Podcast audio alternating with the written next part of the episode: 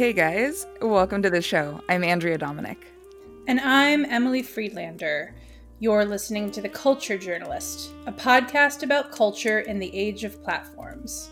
Today we're talking about biography, the late great hip hop artist Mac Miller, and the question of who owns an artist's narrative. And Emily, you were just telling me that you have a Mac Miller story of your own, right? Yeah, I do. I met him couple of times back when I was working at the Fader. We did a cover of him. Andrew Nas wrote it. It's excellent. And at one point, I was invited to a birthday dinner of a person who worked with him on his team and I didn't really interact with him much. Like I had only occasionally interacted with him in a professional way, and he was sitting like all the way at the other end of this long table, kind of keeping to himself. But what was astonishing to me, and I actually tweeted about this after he passed, was that he kind of quietly got up, like maybe three quarters into the meal, and left. And I was like, hmm, I wonder, I wonder why he pieced. And then at the end of the night, we went to pay the bill, and he had paid the whole thing himself, like just wow. not anybody, and dipped out. And I thought that that was kind of a nice glimpse into who he was as a person, and kind of in keeping with like what I thought about him, but it was just very like touching that he did that. Oh wow. Yeah, that sounds like everything I've ever heard about him. I mean, I I wasn't fortunate enough to have a story where I interacted with him directly. But, you know, there was this period of time in music where his presence was inescapable, whether it was like a mutual friend or just hearing colleagues tell stories like yours. You know, I remember like going to a party at an artist's house once and there was just a giant portrait of him with Mac Miller, like above the piano. Like a photo or a painting? If I recall correctly, I think it was kind of a, a, photo that had been turned into a painting or like an artistic or like a combination of the two. But it like took up like the whole wall. Love that. Yeah. Yeah. It was really beautiful because it was right after he died and it was just like, oh, you know? Mm. And then, mm. of course, I remember his incredible NPR Tiny Desk concert going viral and everyone passing that around and that turning a lot of people onto him and adding this whole other layer of depth and understanding to his artistry. And then, of course, I remember getting the news that he had died. Uh, this is when I was an editor at Noisey. And it was announced, you know, a few days later, there was going to be this giant tribute show at the Hollywood Bowl. And that was really last minute. And I remember like just rushing to try to find a writer to cover it, but you know, it had to be a really specific writer that was passionate about Mac and, you know, knew his work really well and like the meaning of this event because as an editor, I wanted to do that story justice, you know, and so it was actually like harder than I thought it would be to find someone, but he ended up doing a great job. All of which is to say, when you think of Mac Miller's story, it kind of becomes hard to cleave it from your own. Yeah, like especially in the internet age, it's just hard to say who an artist's story really belongs to. Like, even if we haven't met them in person, we all have tales of the ways their music has woven itself into our lives, kind of becomes the soundtrack of an era. But when music journalist Paul Cantor set out to write a book about Mac, whose generosity and infectious kindness were as palpable on record as they were in his day to day interactions, he came up against that question in the most literal way possible. Right. Though Paul had secured the participation of a number of Mac's closest friends and collaborators after his tragic passing, which was from a drug overdose in 2018 when he was just 26. Mac's family wasn't happy. In fact, they published a statement on Instagram telling people not to talk to Paul. They said, to artists, management, and friends, there is a writer doing a Mac Miller biography that some of you have been approached about or will be. This book is not authorized slash approved by Mac's family or estate. We are not participating and prefer you don't either if you personally knew Malcolm. In time, the family made it clear that they would be supporting a competing biography instead. The Book of Mac, Remembering Mac Miller, by music journalist Donna Claire Chesman the only authorized biography of the two. But after years of research and hundreds of hours of interviews, and what his publicist described to us as a massive bullying campaign, the family had publicly disavowed his work on the internet, after all. Paul's book, Most Dope The Extraordinary Life of Mac Miller, finally hit bookstores this year. And despite its unauthorized status, it's an exhaustive, strikingly intimate account of the places, people, societal forces, and personal demons that shaped Mac's singular view of the world, even down to the history of the neighborhood in Pittsburgh where he grew up. On today's episode, which we happen to record on what would have been Mac's 30th birthday, we discuss the controversy's impact on Paul's experiences reporting and writing the book, and the role of the biographer in a world where artists have unprecedented control over their own narratives. We'll also take a hard look at what Mac's story can tell us about the fraught relationship between mental health and music, and how Mac's evolution as an artist and public figure reflected wider changes in technology, the music industry, and public discourse in the late aughts and the tens. You're listening to the free version of The Culture Journalist. Before we dive in, we wanted to let you know that we recently dropped the first installment of a new series called Offline Recs, which is a monthly compendium of the movies, music, books, meals, and other cultural ephemera that we can't stop thinking about, regardless of where they fit in the news cycle. We're making the March edition of this newsletter available to everyone, but you can sign up for a paid subscription for just five bucks a month to receive this roundup every month, along with our full podcast episodes and other goodies. And now, onto the show.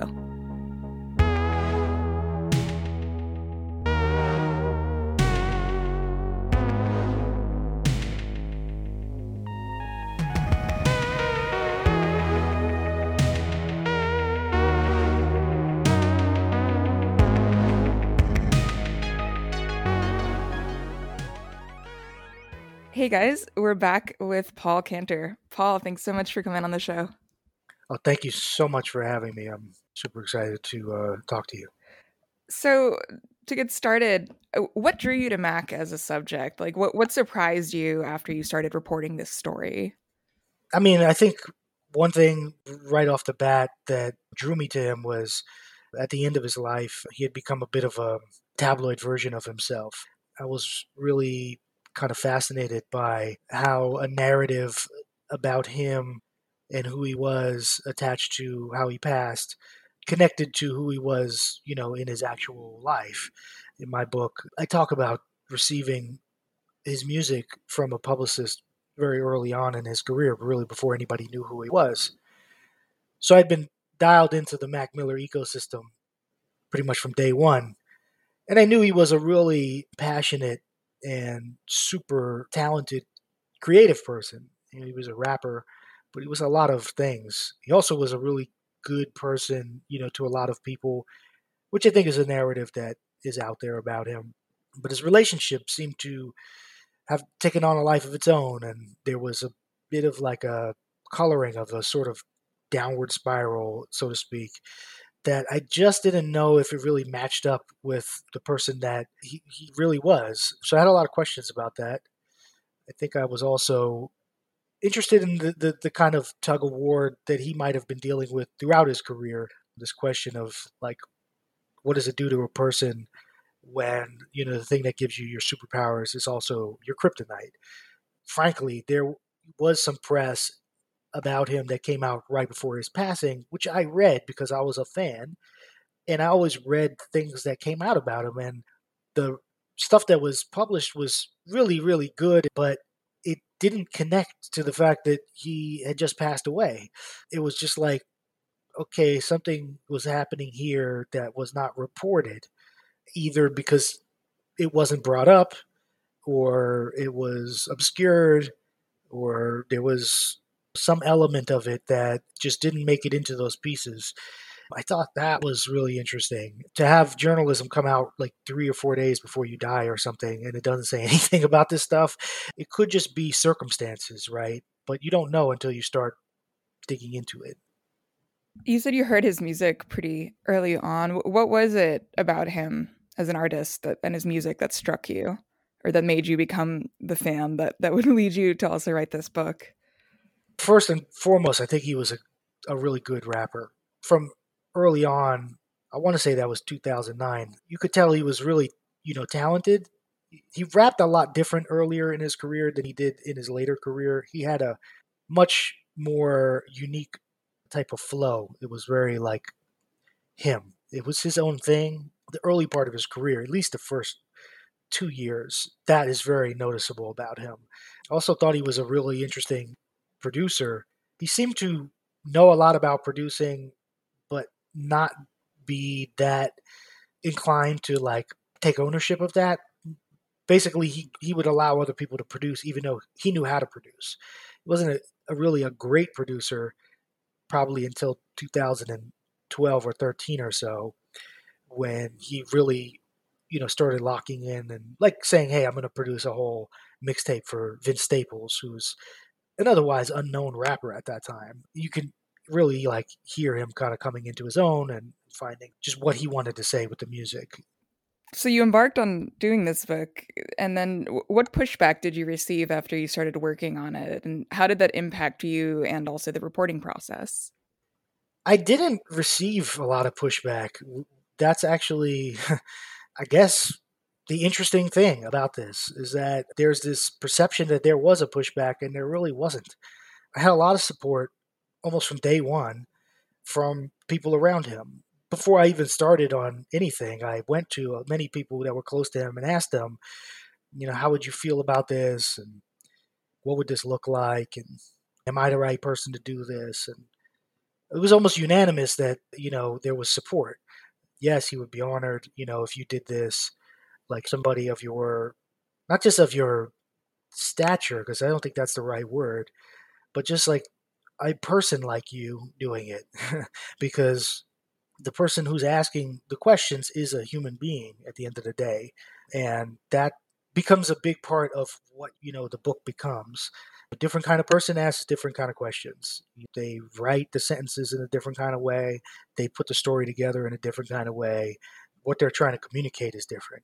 I think some of his longtime friends knew me for many years so they they knew my reputation and they knew people that i'd done stories on and they just knew I was like a, a decent person, I think. and they were like, yeah, I mean, verbatim, this is what he would have wanted. He didn't live his life, you know, the way he did to not have someone write him down. He'd be honored. Another friend very explicitly said, his story belongs to the world. Someone has to tell it. You know, I think they liked the approach that I was taking, which was to try to talk to all of them and try to make everyone feel seen, right? Because as anybody who's raised a child or anybody who's made anything knows, it takes a village. So I thought, who is the village? Who are these people? I tried to get the family's support. I, I didn't know if they would be involved necessarily because it was like a, a tragic situation and there was no expectation there. But they just, just chose not to and not to get involved. They didn't really like the idea. But again, there was a lot of um, support from other people, and they were like, no, man, you got to do this. Keep, keep writing, keep going. So there was conflict there. Even that was interesting to me, right? To see sort of two families, you know, like this one family that's over here, and like then like a biological family that's over here.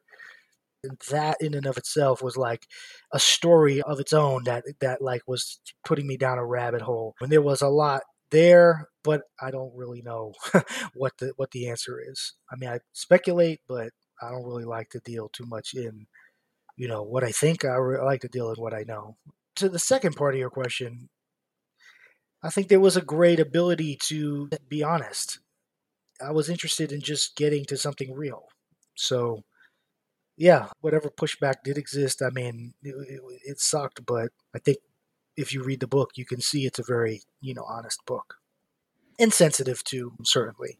Yeah, I understand you want to be delicate here, but you know, it's also our understanding, and I mean, to, to even quote your publicist, that you were subjected to quote a, a massive bullying campaign, and you know, ultimately, this biography was quote unquote unauthorized.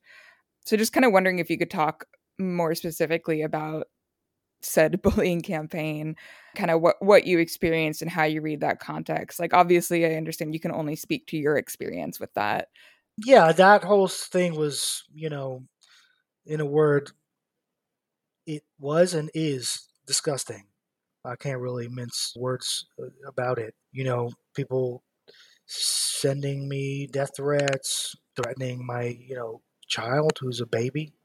It really not cool stuff. It's a little hard for me to talk about because it's like it hits me in a spot that's really uh I don't know what the right word is for it.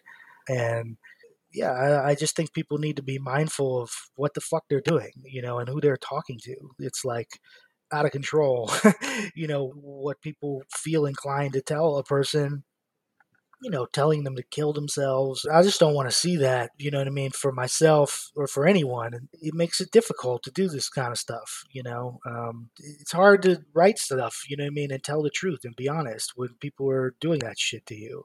Because as I would say to anybody, is like you really only need one of these people to, you know, take up the arms of whatever the command may be whether intentional or unintentional, and that's it. you know what I mean? It's, a tough situation, but like I said, what I was doing had a lot of support, and I always felt that what I was writing, I believe that the work would, you know, sort of take care of that.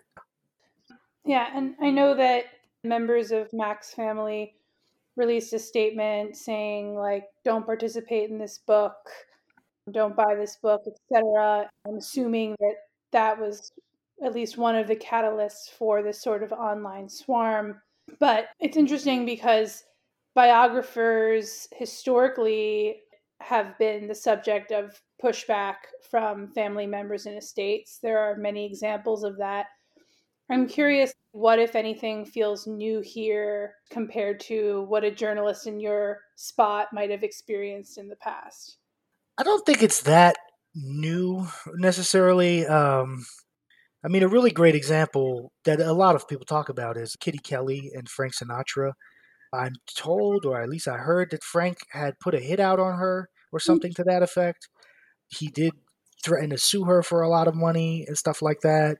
She was scared. I know because I talked to her personally about this. She was afraid. You know what I mean? Like, she was a good journalist. She was a fact checker at the Washington Post. All her shit was on the up and up. But just Frank, who was alive at the time, just did not want to be written about in that manner. And, you know, he threatened her, but it was different because she existed at a little bit of a distance. She wasn't online having to manage her persona or her brand. That's what journalism is now. It's a bunch of people with Twitter accounts uh, basically tweeting links to their work I'm sorry, I gotta like be honest, or I can't really do anything. You know what I mean? be honest. Yeah, like it's a bunch of people who have to sell themselves in a third grade level conversation, right? All of what we're talking about is like a third grade conversation. The truth has no pushback. You know what I mean? Like you can't cancel a fact. You know who cancels books? Nazis. You know who tries to get things unpublished? Nazis.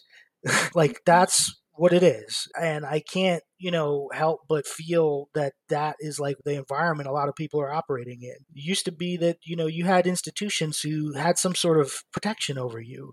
What do we call the press, right? It's the third estate.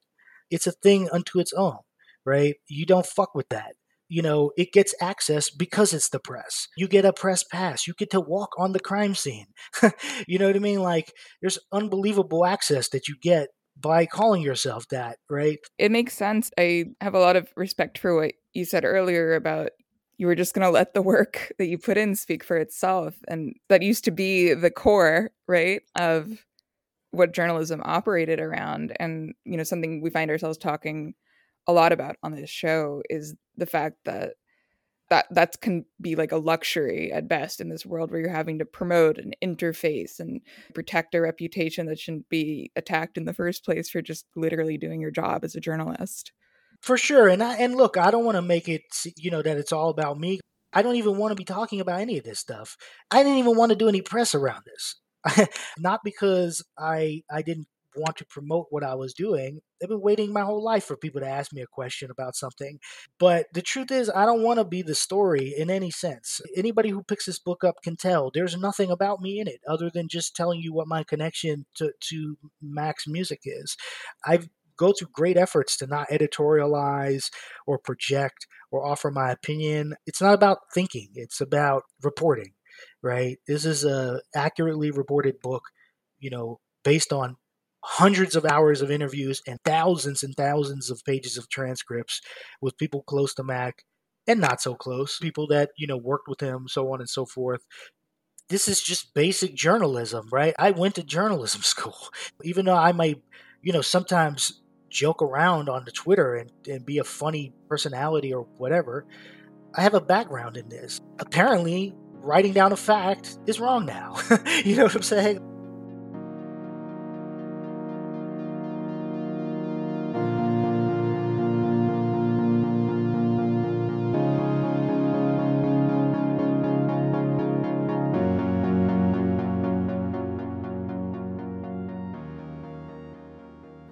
So, kind of talking about this environment for journalists, the internet has created a situation where artists can speak with fans directly and where they have kind of an unprecedented control over their own narratives.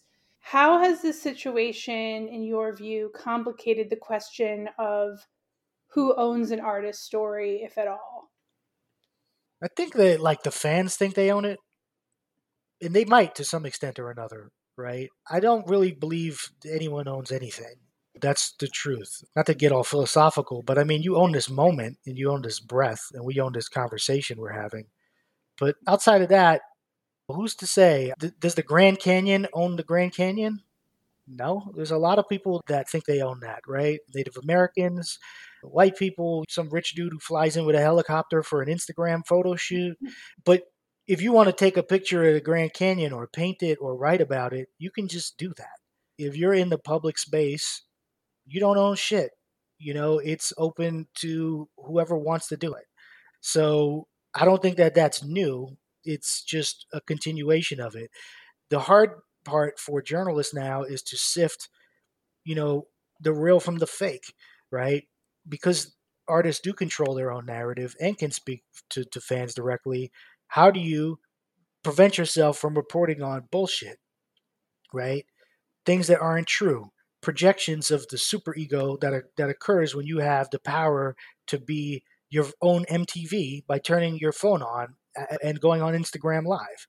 There's really nothing to to stop, you know, anyone from doing that sort of thing. And that kind of makes it hard for a journalist to kind of sift through a lot of that stuff. They're creating so much data and and so much of their own storytelling, but a lot of it is up to interpretation of whether it's real or it's fake. A lot of these things are a snapshot of of something, but they aren't really what's real. In fact, that was a goal of the book. Mac was a person who shared a lot of himself online. He actually documented himself almost exhaustively. It was like, okay, there is a public version of this person but where does that connect to the the not so public version of him, and how can we find out what that is? And that was what I was trying to do to some degree or another without being invasive. I feel like in the last decade in the music journalism field, there's just a lot of conversation about access journalism. And I feel like the form had traditionally relied a lot on access to talent. And there was a lot of discussion and articles, I remember, kind of about how, oh, what do we do if Beyonce or Kanye won't participate in an article unless they have full creative control over the article? And is journalism just going to disappear? Are journalists not necessary anymore? And I think that we've like come out some years from that conversation and like your book is an example of the right around basically and that we don't have to think of it in the way that we maybe thought of it 10 years ago. Yeah that's true. Have either of you seen the house of gucci? I have the screener but i haven't gotten around to it yet. Okay there's a great line in that movie. It's like everybody's an insider with gucci. Everybody's on the inside. It's all like family business. And there's this one guy he's kind of not a family member and somebody says, How the hell could you know anything about this, right? You're not a Gucci. And he says, Well, sometimes it takes an outsider to tell you what's really going on. to me, like, that is what a journalist is supposed to do, right? You're not supposed to be that close. You are supposed to be a third party. And it's also your agency as a creative person imbued with the powers to think and feel and question and ask and and write things down to do that you get to look at the grand canyon and say this is what it looks like just like you get to look at beyonce and say this is what it looks like because i'm public doesn't mean you get to mediate what a person does. Access journalism can be good. I actually don't think there's anything wrong with it. It depends on you know what level of access it is and the level of comfort that the person has with you. I'll give you a good example of, of, of where access journalism actually can go wrong or maybe not work out uh, exactly as planned. I did a piece with J. Cole a couple years ago. J. Cole hadn't done an article in like four or five years. Me and him spent some time getting to know each other before we even did the article. Actually, a couple years we'd been like kind of talking always with a plan. Like, I'd like to do something on you. And when the time came to do that, he said, I got to call this guy. I captured a lot of moments with him when I was reporting that piece. Spent like, you know, four or five days with him. You know, there was some time that we, we spent on a set of a video that he was shooting where he was with his son, who was really young. I mean, he wasn't even one year old yet. They were really these beautiful moments. And me when I'm working on something like that, I see myself like a camera. I'm just capturing, right? So I said to him, Are you okay with me capturing this beautiful moment with your son? You're directing the video. He was paying for the video out of his pocket. It was a lot of money. It was hundreds of thousands of dollars. This was like some hype Williams type fucking thing from like the 90s that he was doing. Hmm. but he's he's literally looking through the camera, directing it with one hand, and he has his son in the other hand honestly, as a parent today, thinking about this moment, like puts tears in my eyes. It was like one of the most beautiful things I like ever seen. I was like, this is a great moment, and I'm pretty sure that that part of it got cut out of the article. And when it got cut out, he said, "What the hell happened to that?" you know what I'm saying? And I said, "Yeah, I think that there was a little bit of uh, almost like a just a discomfort with how you know like novel this was, just to see this parenting moment. Almost like we can't expect this from a rapper so let's take it out of it. And there was a lot of things that went into the editing of the piece you know that took things like that out of it. So here was somebody who was giving me this access that was amazing right? It was beautiful. Nobody even knew he had a son. They all thought he had a, a daughter you know? Nobody knew this kid's name nothing. And i wanted to respect the kid's privacy and all that but he was like no no put it in yeah, I like that. I love that. I love the way that looks. You know what I mean? Like I'm totally okay with you presenting me. If you want and you feel this is important, we're doing it this way. And none of that made it in there. Like there's a person giving you access, and then the person who's actually making the decision on what the article is going to be doesn't really think that that's interesting. And so now you have like some conflict there. Totally. And I think your book is also just a beautiful example of what happens when you don't have that access and you go and just try to meet everyone he's ever interacted with and get to know his city and try to walk in his shoes. And it shows that so much can be done without that in place. Obviously, it's like a moot point for Mac Miller under these terrible circumstances, but I just wanted to put that out there. No, I, I appreciate that. A lot of those stories that are in there that are coming from the friends. A lot of people don't know any of that stuff. Nobody knows he had a guy say the N word on a you know on a tour, and then he had to like fire the guy over it. That's completely new you know information, right? That when you look at the context of his career and being labeled like a certain way, oh he's a white rapper. It's like no, this is a guy he literally got rid of some guy he grew up with because he just what he stood for didn't align with something he said, right? And that speaks a lot to his character. Uh, hopefully, people you know latch onto those things. I think they they have so far. Most of the people that have read it really love it. You know, everyone's very complimentary. The only people who aren't are people who haven't read it.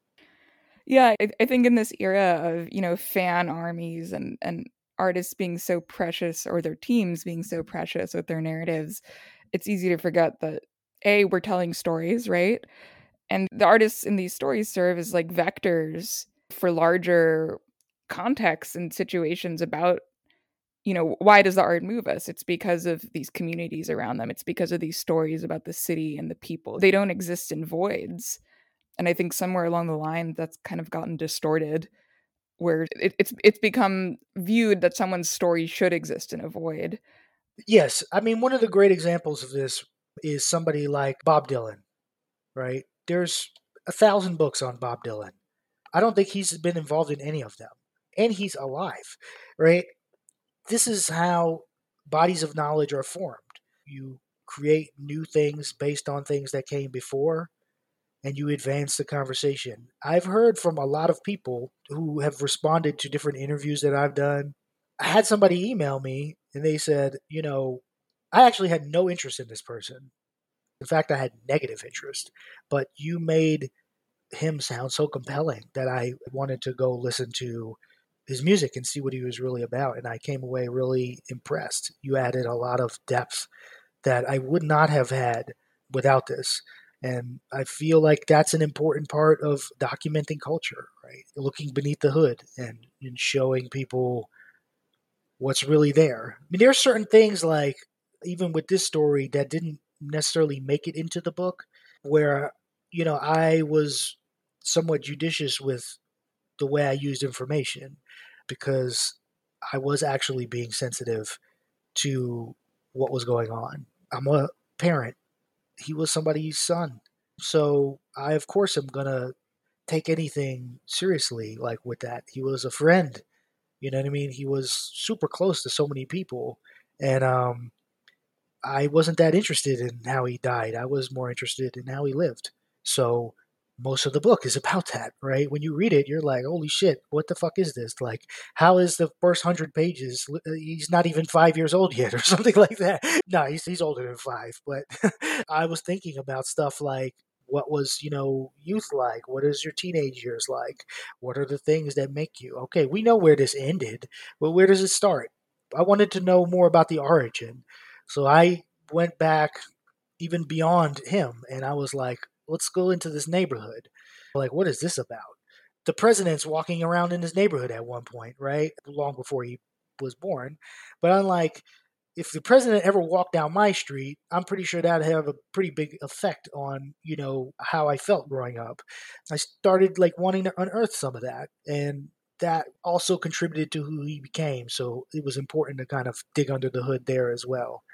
You talked earlier about how the story of people's reactions online kind of would become part of the story as did Mac's own presence online. So, so, in what way did the story of his rise kind of feel like a reflection of that technological and cultural moment in which he lived, that moment in hip hop?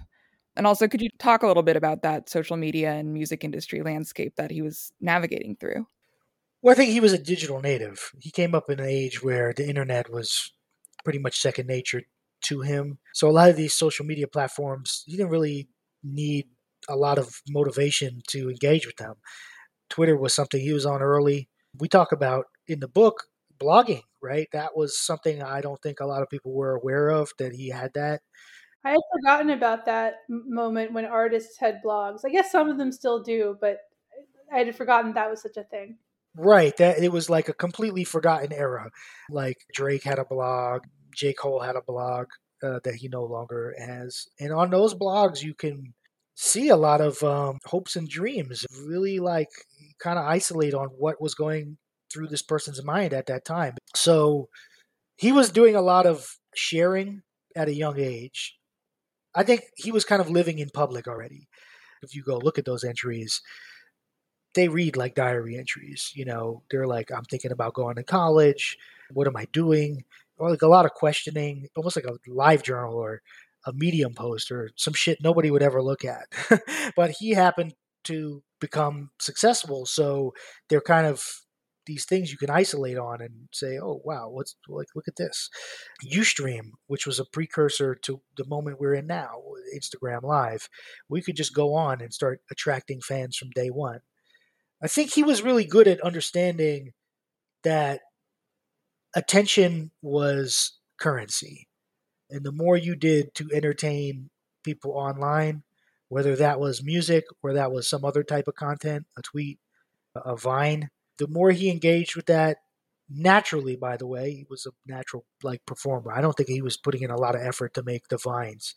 I don't think he was having a lot of difficulty doing any of that stuff. He was a naturally gifted and charismatic person who was like born to do what he was doing, which was perform.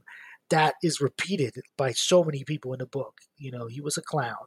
He was this, he was that. He was still using a Blackberry. Like the iPhone didn't even exist yet. you know, when you really think about the technology, how crude this stuff was. A lot of MySpace. MySpace, right? Um, the MySpace thing, in and of itself, was question in my mind because I didn't know if anybody knew what MySpace was anymore. right? It's kind of like a little blip on the radar of music history. You know, say 2005 or 4 until about say 2008 or 9. Around 2009 is when it seemed to be tapering off. But in that like little 4 years, it was like the TikTok of its day and everybody was blowing up on there. There's so many artists that kind of kind of got their start with that. And then YouTube, right, itself was not necessarily in its infancy because it was a very robust platform at that time. But remember, like viral dances and stuff were really the thing that, you know, was big. You would have somebody who went viral, you know, doing a routine, and then other people would do the routine and people would copy it and shit like that.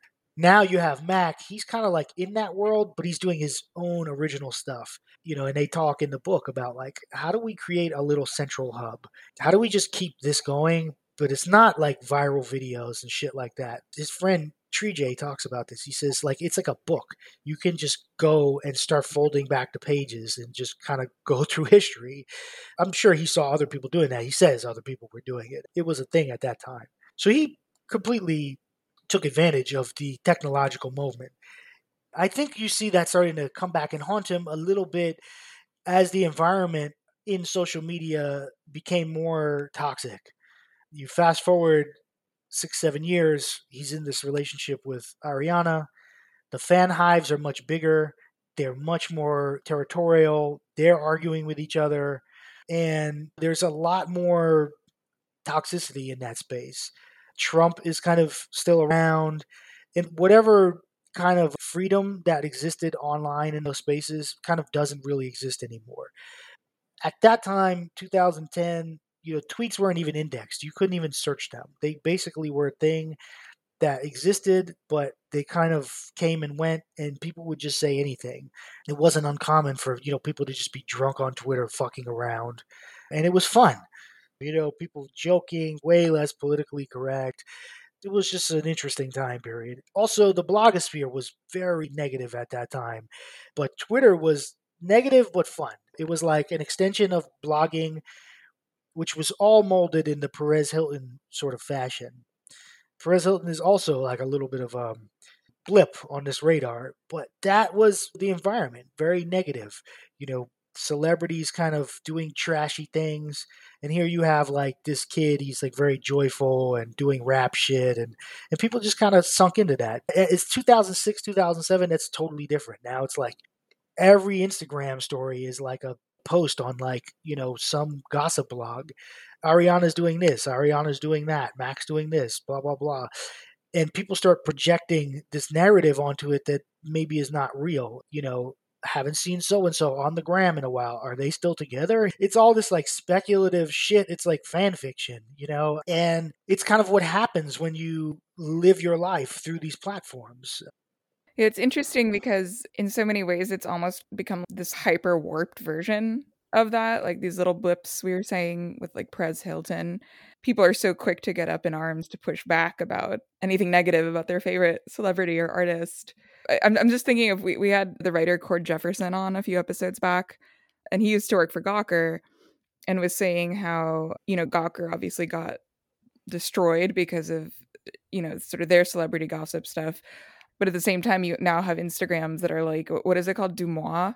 Yes. That's like, yep. you know, that's literally just anybody can submit pictures of celebrities wherever. And then the comments section hypothesizes about whatever might be going on in those pictures. So it's like this like twisted democratized version. But it's interesting because now you have to throw into the mix the journalist who is on Twitter, you know, basically singing for their supper, tweeting links to their work, trying to find work, right? And now they're a public personality. They have to be. Now they're like sort of little micro celebrities. Twitter, in and of itself, though, I have to say, as somebody who does not use Twitter anymore, other than, you know, I've returned just to do what I need to do around this book, I actually think Twitter has no use. It serves no function. Its only function is to send you down a rabbit hole of bullshit. It comes back to this thing. It's a third grade conversation, you know, and whatever you're doing gets reduced to that. And it's like nobody sees that the people who are talking right now have journalism careers. They don't know that you've been doing this for almost 20 years. You just got reduced to what you tweeted three days ago. And somebody quote tweets that, and, and it becomes this whole meta narrative about you're this or you're that. You know, you just have to let the work speak for itself. On your tombstone, it's not going to say he tweeted or she tweeted or they tweeted a lot, right? it's not going to say any of those fucking things. And it's a great tool because I know people all over the world do Twitter. I've done other things in my life that I have Twitter to thank for, you know, like with people literally on the other side of the earth. Like I've been swimming in the Indian Ocean off of like something I like tweeted one night at one o'clock in the morning, connecting with other creative people. But there's also a level to which it's like there's diminishing returns, you know, case in point, like with whatever I'm dealing with now. It's like there's no point, right? The returns are diminishing. The work is is positive. The work will do what it needs to do. It'll get where it needs to go, and even if it don't go where it needs to go, the work itself was its own reward. Amen.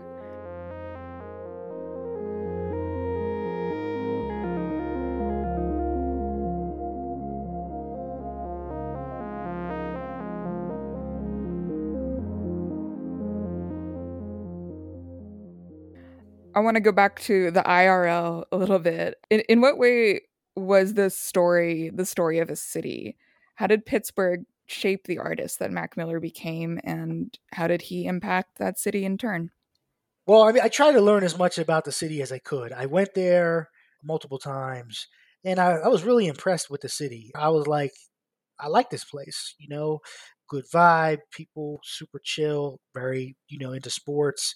I could see driving around, you could drive through Pittsburgh in about 10 minutes, which anybody who grows up in New York or lives in New York knows that you can't even drive down a block in 10 minutes, you know what I'm saying, let alone through the whole city. So that was like, in and of itself, kind of fascinating. I was like, why is this city so empty? Right? Like, what the fuck is going on here? Why are there so few people? Then there was a lot of bridges. So i kind of like got really interested in just the construction of the place and and where people lived. And i became like almost like a you know urban anthropologist in some sense right? Just trying to figure out like is this like an immigrant community? Like who's here? And this is little italy. Do any italians still live here? Like what's up with this? You know because we know in in new york city everything changes you know? Like the chinatown that exists now is not the chinatown of when i was a kid the Little Italy is a fraction of what it was. So I was trying to understand like what are the people like and what are the changes in the community. In his neighborhood, the community doesn't appear to have changed that much. The evolution of the neighborhood seems very stuck, you know, in one place, which is a positive. You know, the strength of a community can speak to how often it it turns over, because that means the people are in it that are in it are very deep rooted they're very close. They're not going to let outsiders in and just fucking, you know, level a Victorian house and put a condo there.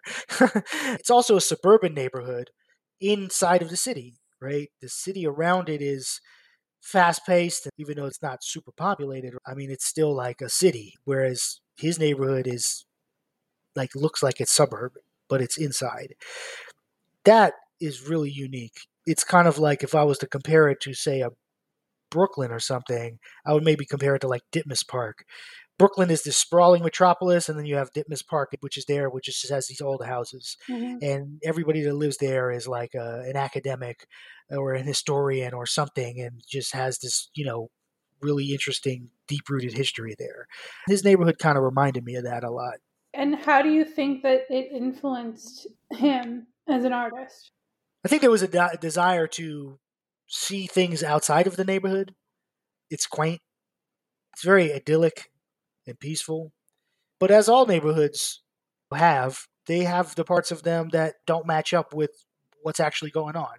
And I think all people, whether they're rich or they're poor or they live in a nice neighborhood or not so nice neighborhood, have problems and they have things that they're dealing with.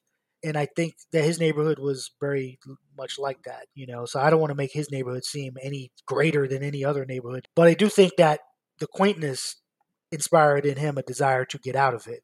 He comes from a very loving environment, but love in and of itself can be very constricting.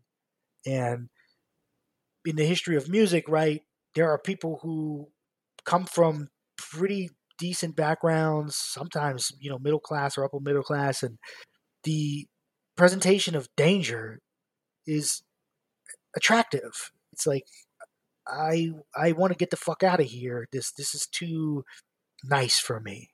Right? It's nice, but it's like boring. You know what I mean? I don't think he was old enough to realize that boring can be really beautiful. And I do think he totally loved his neighborhood. He never said a bad word about the neighborhood or Pittsburgh in interviews or in song. But the the city was territorial. Did not have a lot of hip hop that was out there. There was a lot of difficulty at that time getting, you know, any attention. You had this label, Rostrum, that was making moves. Wiz Khalifa was blowing up, respected on a large scale.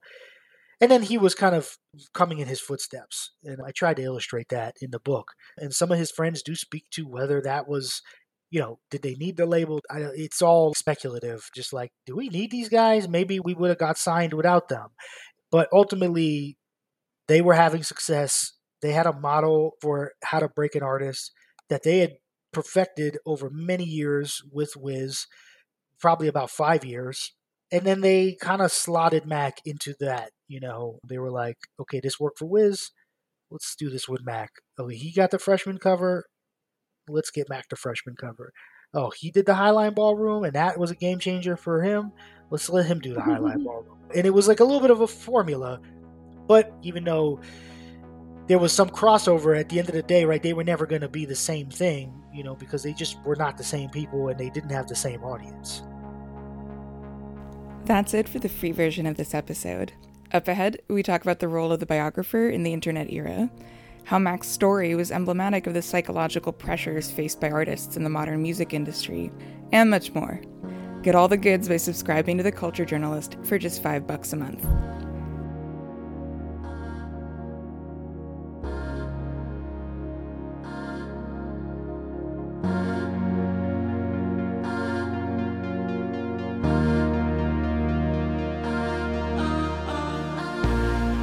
This episode of The Culture Journalist was produced and edited by Emily Friedlander and me, Andrea Domanick. Our theme music is by Mark Donica. For more on Paul's book and other work, head to our Substack. That's theculturejournalist.substack.com. And if you like what you're hearing, share us with friends or leave a rating or review on Apple Podcasts to help support independent journalism.